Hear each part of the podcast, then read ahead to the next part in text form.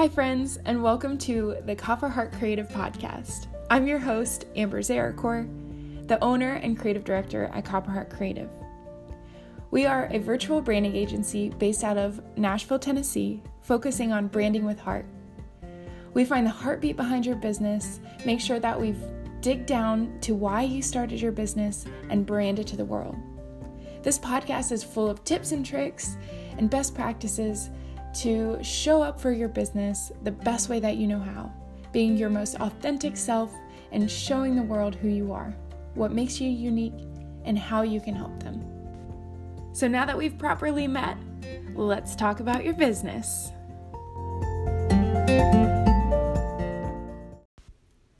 Hello there. Today I want to talk about three ways to stay focused on your goals, not theirs. I will be the first person to tell you that coming up on January 1st is probably one of the most overwhelming feelings ever. We're far past that now, but still, it's overwhelming. And when you are fresh off the holidays, you're like, okay, I just finally got a chance to breathe. And now you're telling me I have to create all these goals and resolutions and plan my whole year out. That's not how I think. And I know that that is a big part of starting your year off right and the hustle culture. And I just want to say that if you're not in that, totally fine. I feel like I fluctuate in between that and then being really inspired. But let's be real. After Gavin and I got married, it was February 1st is our new New Year's Eve. My husband works for UPS, and the holidays are absolutely crazy.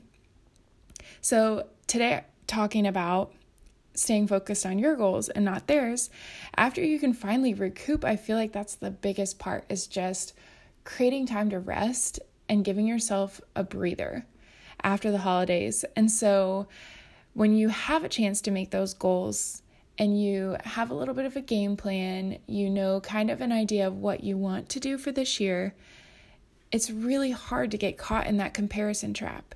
You literally have your goals on paper in front of you and you feel great about it. You feel like it's achievable. You feel like they're kind of big and scary, or they are very big and scary. And then you feel great. You put them up on your mood board or your vision board or somewhere visible. And then all of a sudden you open Instagram and it starts flooding in with everyone else's huge goals to pay off their entire debt for their house or buy a new car start a new business, and you immediately go back, look at your goals, and say, Are these big enough? Did I do this right? Am I taking it too easy on myself?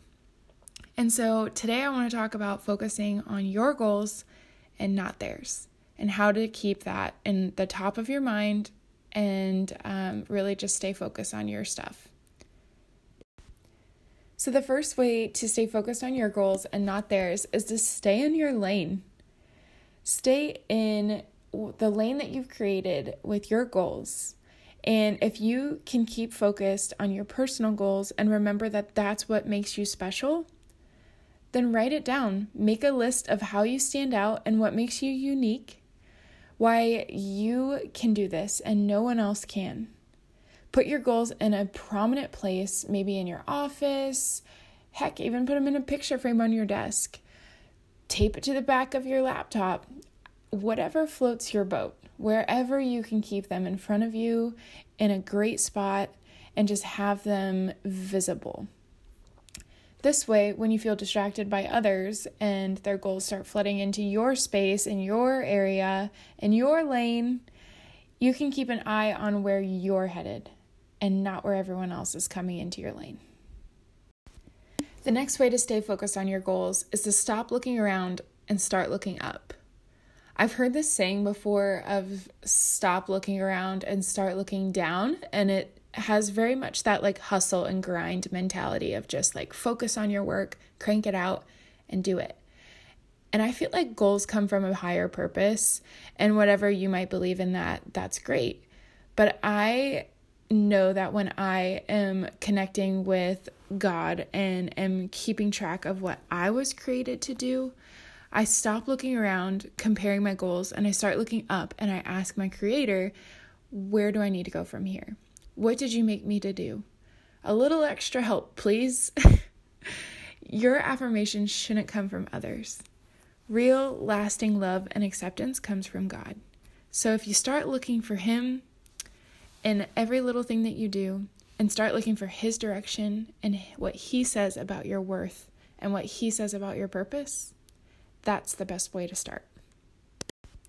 And lastly, the way that I recommend to stay focused on your goals and not theirs is to fill up your cup first.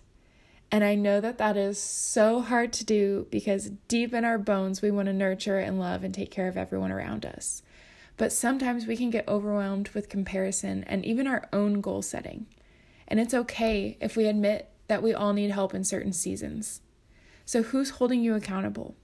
Who's encouraging you and building you up? We would absolutely love for you to join us at the Fill Cup conference and get the courage and the rest to be around other like minded women so that you can feel encouraged and poured into. Being able to fill your cup first allows you to overflow into all of these goals and show up.